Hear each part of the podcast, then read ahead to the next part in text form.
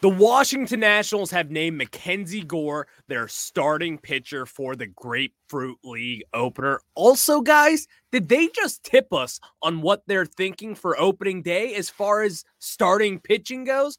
Well, I'm going to answer that right after this. You are Locked On Nationals, your daily Washington Nationals podcast, part of the Locked On Podcast Network, your team every day.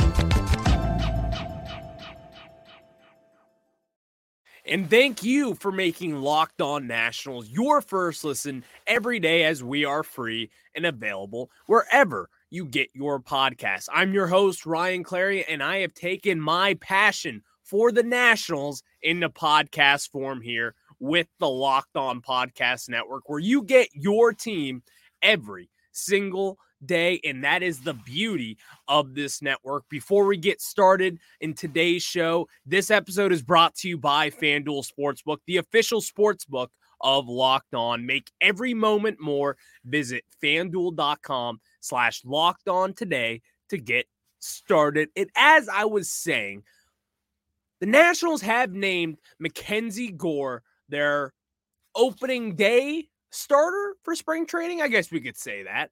But then again, opening day is still what?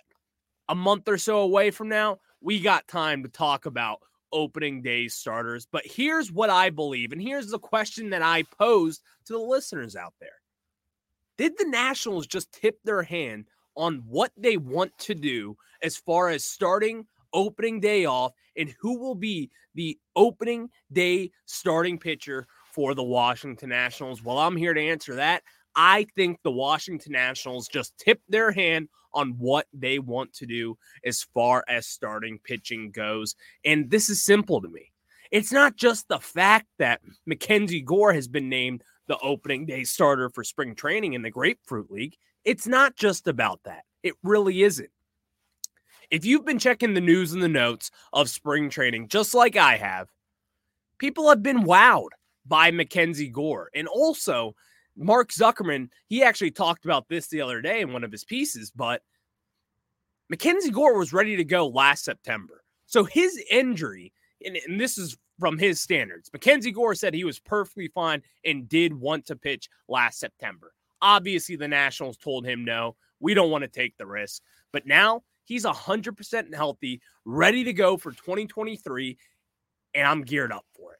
I am fired up for it. I have been banging this drum since the day I got on this podcast. I love the aspect of what Mackenzie Gore can do out there. And I have said it before. And again, I'm going to say it again.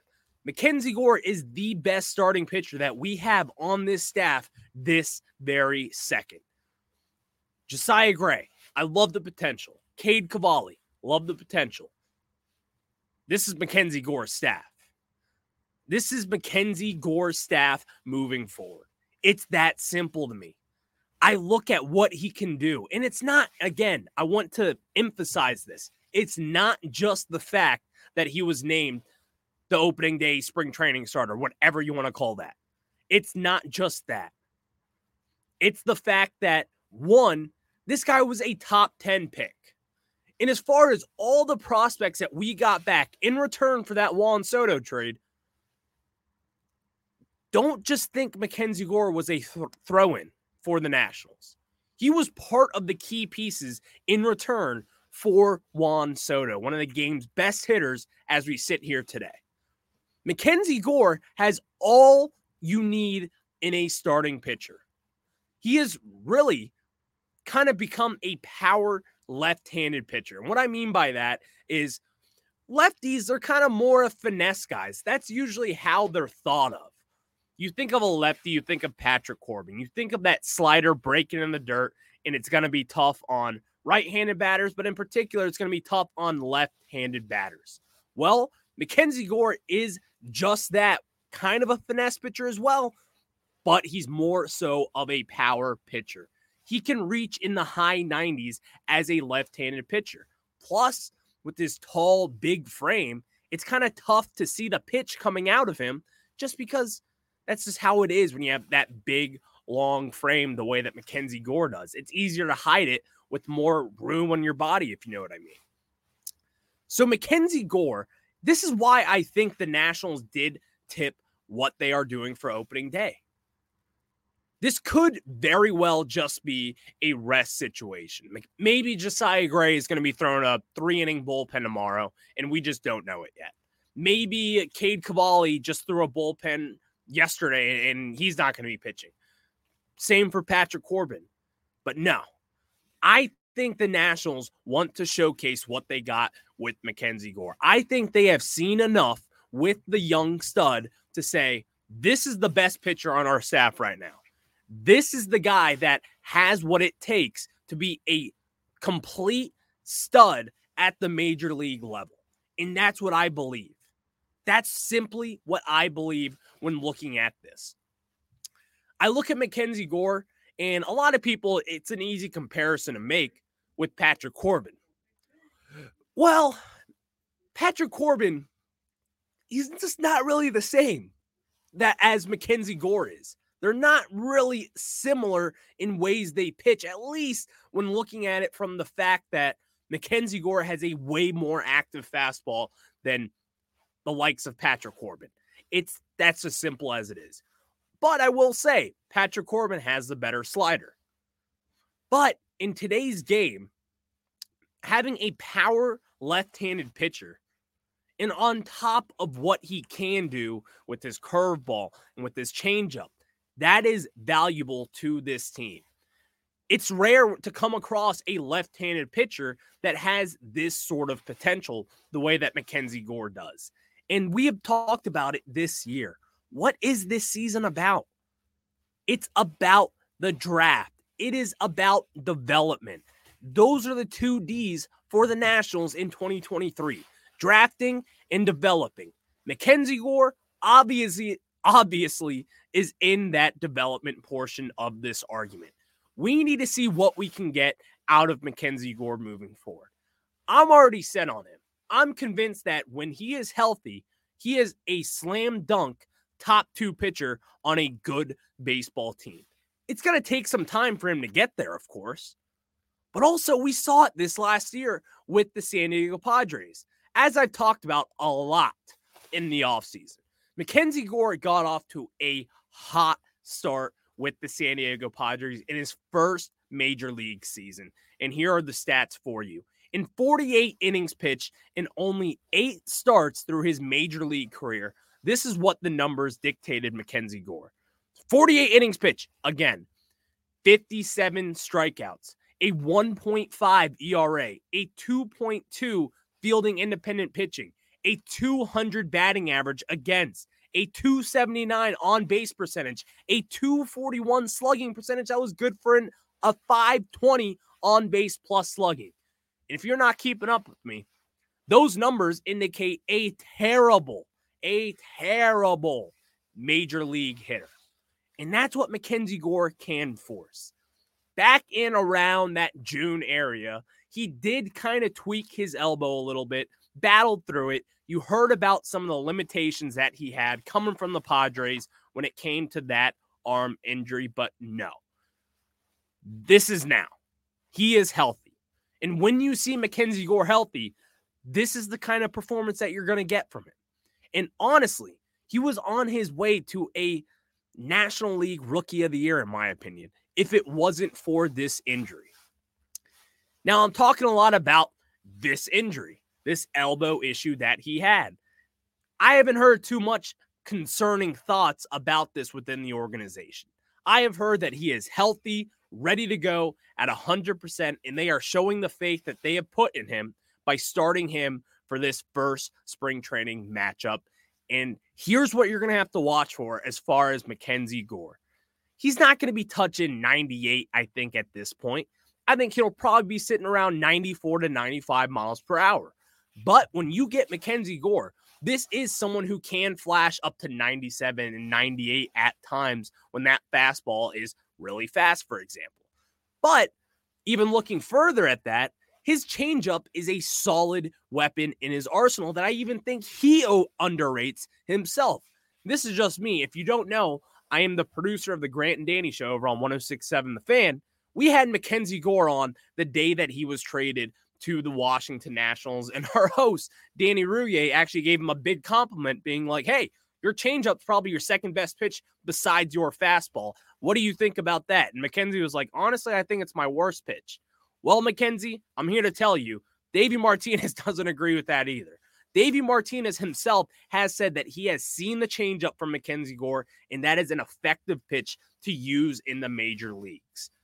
He's got the stuff, man. He's got it all. So I do think the Nationals have tipped their hand on what they want to do. And it's not crazy. It makes a lot of sense for why they want to do this deal. Josiah Gray, I love him. I, I like the potential that he shows. He's not an opening day starter at this point. Patrick Corbin, I'm sorry, we just can't do it again. We can't. Let's see the new guy. Let's see Mackenzie Gore. This is what the fans want to see. And on the first day of spring training, we want to see the guy that we weren't able to see last year. The other part of that trade package that was going to be an immediate effect on the major league roster, and that's Mackenzie Gore. We want to see it, and we want to see it now. And Davey Martinez and the Nationals are going to give that to us on day one of spring training. But hey, I'm fired up. We're only about a day and a half out from the Nationals' first spring training game, and I can't wait. But now we got to get into some spring training takeaways so far. And this is just as a whole. I have three takeaways that I have seen from just talking with people who are down at West Palm Beach, from seeing stuff on Twitter, on blogs, whatever it may be. I have three big takeaways as far as this national spring training goes. I'm going to get to you guys after this. But before I got to tell you guys about my friends over at Built Bar. Are you looking for a delicious treat but don't want all the fat and calories?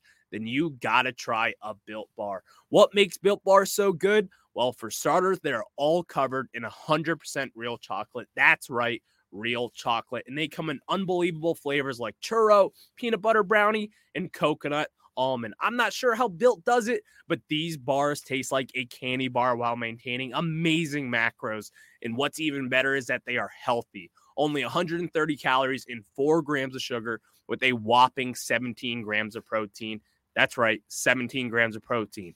And now you don't need to wait around to get a box. For years, we've talked about going to built bars at built.com, but now you can get them at your local Walmart or even a Sam's Club. That's right head to your nearest Sam's Club, run in, grab a 13 bar box with our hit flavors, brownie batter and churro. Also, head to Walmart today and you can mm-hmm. walk to the pharmacy section and grab yourself a box of built bars. Pick up a four box of cookies and cream, double chocolate, or coconut puffs.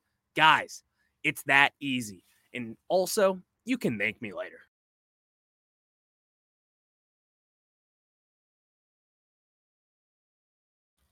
Now we get into my three big takeaways for the 2023 spring training so far. Obviously, we're still what a week and a half into spring training. How many takeaways can I also get from that week and a half? Well, enough to have three big takeaways. And first off, I'm going to reiterate the point that I have been talking about this off season, and it's simple. This bullpen will be solid, very solid. Now, I'm not talking it's going to be a top five bullpen in baseball. It's not going to be that. At least I don't think. But I think this will be an above average bullpen as I sit here today. Now, there are a lot of what ifs. What if Hunter Harvey just kind of had a great year last year? And what if he kind of lands back to earth? Well, I'm not seeing that with him. And he's impressed so far in his limited time down in spring training so far. They've talked about it, they've asked about it. And again, he was a former first round pick. This guy's got the talent. The talent is not a question. It's the fact that can he stay healthy? And two, can he be consistent enough to be an everyday bullpen piece for the Nationals? And I think yes. But then again, beyond Hunter Harvey, Kyle Finnegan has established himself as a solid closer, if not a closer, then a setup man. You've seen it last year as he was closing games in the second half of the national season. And that's where you saw Kyle Finnegan kind of make a name for himself down the stretch for the Nationals. And also, we know this. I've said this before. these bullpen pieces are going to be valuable at the deadline. Very valuable. They always are. But then again, it's beyond that. You got a veteran with Carl Edwards Jr. You have Trevor Williams, who will be a starting pitcher, but you could also see him get a move to the bullpen where he has excelled at over his career. You got guys like Evan Lee today. Davey Martinez yesterday announced that Evan Lee will be in the bullpen. And from what I saw last year, this is a left handed pitcher that has a lot of movement coming down with a slider. He's got a solid fastball. Plus, he's young on a cheap deal. This is someone to where you don't have to put a ton of worth into him and you don't have to expect too much back. But we're starting to see results. And honestly, I liked what I saw from Evan Lee just this past year. I like the potential that he showed with the Nationals. Then also, you got Victor Arano, you got Paolo Espino, you got guys who can hold down the fort. Uh, plenty of more guys to be discussed about as well, but I only have so much time to talk about the Nationals bullpen because I've talked about them just so much this offseason when we got to be positive at times, right, guys? Come on. But before I get to my final two, thank you for making Locked On Nationals your first listen every day. Now listen to Locked On MLB Prospects, which is always hosted by Lindsay Crosby, the prospect encyclopedia of the Locked On Podcast Network. And that pod is free and available wherever you get your podcasts. And my second takeaway is that CJ Abrams is in the best shape of his life to take that next step this year. A lot of people have been talking about this down in spring training. He seems sharp. I was listening to an interview yesterday. All this kid wants to do is win. Well, we're, we're, I won't comment on that actually. He wants to win. That's awesome. That's what we want to see from our young guys moving forward. Also, that he's gotten a lot bigger. You can see that he has clearly hit the weight room this offseason to emphasize his strength not just to stay healthy for an entire season, but he also wants that power back. He wants to have that power that he hasn't really caught on his time in the minor leagues. But you see the frame, and that's what I look at when you're talking about 21 or 22 year olds. Myself, I just turned 23 over the winter. I'm young ish, I think. I grew about two inches over the last two years it's not crazy to grow and even grow in your body even more. Your lo- your arms get longer, your muscles get bigger. It just happens. That's the way that life works. I'm a teacher also. No, I'm not. But the point is, CJ Abrams is ready to take that next step up. And I see that just from the way that he acts himself. He acts like a veteran, which is what you want to see from your franchise shortstop, which I call him that. That's what you want to see from him. This is what we all want to see from CJ Abrams. Because also, CJ, while he, there, it is a big part of this rebuild for CJ Abrams to pan out, the time is not this second for him. But the way that his mind works, he's a competitor. He's just like anyone else. He wants to win. And that is the mindset that needs to be put in these young Washington Nationals players. And I'm glad to see that guys like Mackenzie Gore and CJ Abrams have seen what winning looks like elsewhere outside the Washington Nationals. They were with the San Diego Padres, who have been quite successful over the last few years and have won a ton of games. But that's beyond the point. CJ Abrams is ready to take that next step this year. And that is my second big takeaway from spring training so far down in Florida. But my third one, this one is a little bit out of left field, but hear me out. Mid Atlantic Sports Network, aka MASN, they still stink. They stink. And I'm sorry. This is something to where, again, we all know reporters out there. I'm not going to name any names out there. We love him. We love all of them. This has nothing to do with their employees or who covers the team with MASN. This is simply with the de- decision makers, aka the Angelos family, the Baltimore Orioles owners.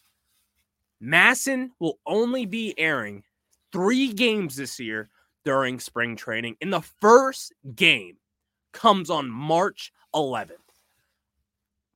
I did not plan this. In fact, I would love to talk about a whole episode on just how they're only going to air three spring training games. I, three games in spring training. Three games. I can't get over how bad that is just looking at it from above. And not even the fact that they're only going to be doing three games. Their first game that they will be broadcasting on MASN won't be until March 11th. That is now what? 15 days away from now? That's over two weeks until people in the DC area, obviously, a lot of people are going to be subscribing to MLB TV now from this. But then again, the blackout issues. MASN is only broadcasting three games in spring training. I don't care that there's not a lot of hype around the Nationals this year. I don't care. You and I, we care about this team. We want to watch them on a daily basis. And getting a network just to broadcast three damn games is unacceptable. You can talk about how maybe some guys just don't want to do the spring training games, but we all know what this is about, and it's about saving some money. Fine. I like to save money as well, but you can't tell me that during this time in spring training, do we care about who calls the games in spring training? No. It could be a college student that is 19 years old. It could be a 10 year old for all I care. I want to have my eyeballs set on the screen to watch MASN and to see that their first game that they will be broadcasting is not until March 11th is absolutely unacceptable. And if you have made it this far, I hope to God you tweet at me and you share the same remarks that I do because that is a complete joke. A joke. And I can't stand it. I just can't. It, it that again, I could have gone on for hours on that operation, but I won't. I like my job. So there's my three big takeaways from spring training. But also, the MLB is cracking down on something uh, again, which is uh, weird. Again, it's just why MLB? Why do you have to get in your own way? I'll answer that. But before the midway point of the NBA season is here, and now is the perfect time to download FanDuel, America's number one sports book, because new customers get a no sweat first bet up to $1,000. That's bonus bets back if your first bet doesn't win. Just download the FanDuel Sportsbook app. It's safe, secure, and super easy to use. Then you can bet on everything from the money line to point scores and threes drain. Guess what, guys? The Wizards are back tonight, and you know what that means. We bet against the Wizards because it is potentially, maybe, a big winner. That's just my opinion on it. I think the Wizards kind of stink. Plus, FanDuel even lets you combine your bets for a chance at a bigger payout with a same game parlay. So don't miss the chance to get your no sweat first bet up to $1,000 in bonus bets when you go to fanduel.com slash locked on. That's fanduel.com slash locked on to learn more. Make every moment more with FanDuel, the official sports betting partner of the NBA.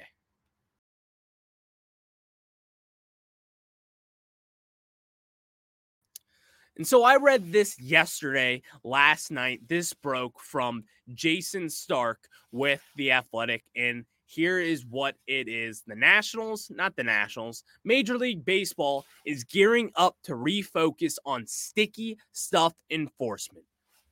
Why? Why Major League Baseball? Here's the thing that I, I that I think was sticky stuff. Growing up, we talk about steroids. We talk about all these different mechanisms like using video to cheat the game. What do most players, hitters actually, rather than players, what do most hitters use up there at the plate to keep a nice little grip on the bat? It's simple pine tar. So, this sticky stuff, the spider tack, the spider tack, now that stuff, I get why you ban that. I understand that. But you're telling me that a pitcher just can't have a little bit of pine tar. Yes, there may be a slight competitive advantage, But if you're going to look at it that way, Major League Baseball, then why don't you look at it this way? You should ban pine tar for hitters as well. And if you're here to tell me that there's no competitive advantage with that, well, what happens on a 100 degree day when your hands are sweating through your gloves and you have no traction to your bat? Well, easy fix. You put a little pine tar on there.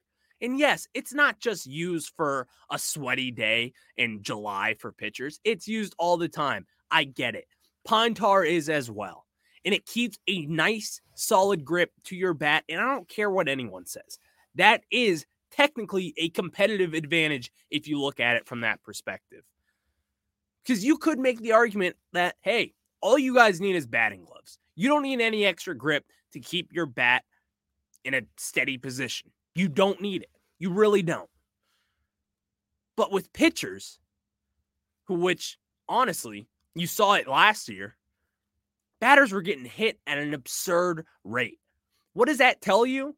Well, it tells you that a lot of pitchers were using these foreign substances. Now, again, let me reiterate the spider tack stuff that you can literally hold on a cinder block with just by sticking your hand up like this. Okay, I understand why that is banned. But you're telling me that a little bit of pine tar that helps keep a nice solid grip on for your fastball on a hot summer day, I think that is perfectly fine. Sweat and rosin, I'm sorry. That's the old school way of doing it, in my opinion. That's the equivalent of being like, hey, kid, you just got a concussion. Rub a little dirt on it. Have a, a whatever they call it that you snap that thing, you sniff it, and it makes you back to normal. Is that what they say? That's like the modern day equivalence of that, in my opinion.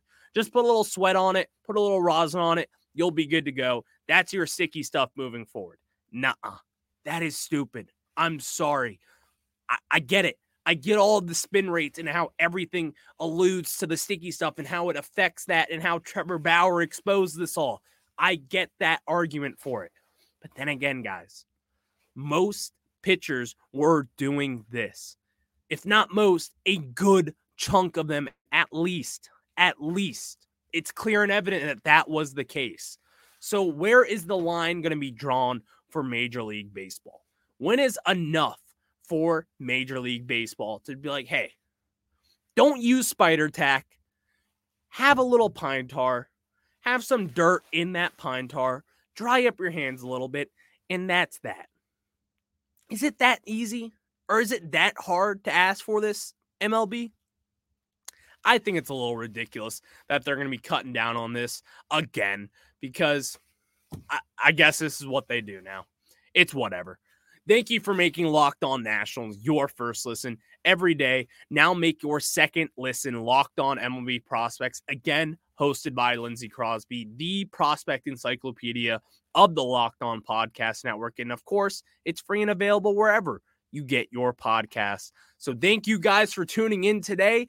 I will have more for you tomorrow before the National Spring Training Contest against the St. Louis Cardinals. So we're going to preview that for you on tomorrow's show. So you're going to want to stay tuned for that. And of course, thank you guys again for making Locked On Nationals your first listen every single day.